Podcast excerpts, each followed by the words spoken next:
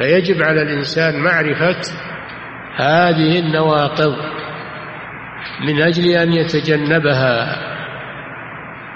كما قال الشاعر عرفت الشر لا للشر ولكن لتوقيه ومن لا يعرف الشر من الناس يقع فيه.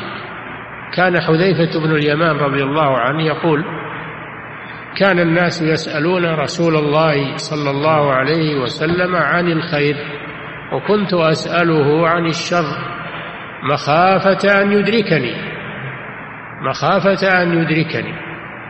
الإنسان يخاف.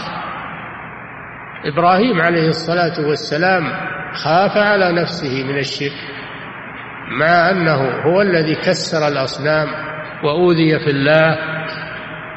مع هذا لم يأمن على نفسه فقال رب اجعل فقال عليه الصلاة والسلام رب اجعل هذا البلد آمنا يعني مكة واجنبني وبني أن نعبد الأصنام. رب إنهن أضللن كثيرا من الناس.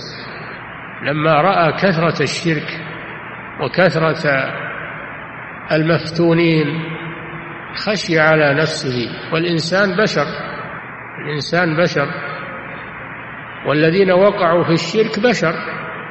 الإنسان لا يزكي نفسه ولا يأمن على دينه بل عليه الخوف على دينه أكثر مما يخاف على نفسه وعلى ماله وعلى حرمه.